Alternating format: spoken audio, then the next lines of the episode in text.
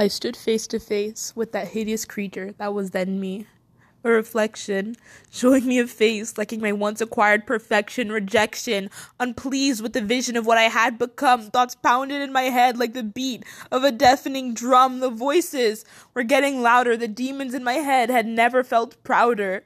Clarity was an event seen rarely. Everyone around me like acting like I was a charity. Skeletons out of the closet. Since when did they even care for me? Of my former self, I was nothing but a parody. I thought a shell of my old person was all that I'd ever be.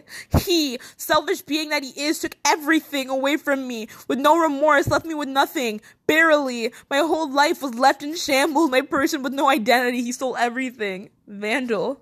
He didn't care about that person he left that night laying there, about the mess he made, about the life he changed.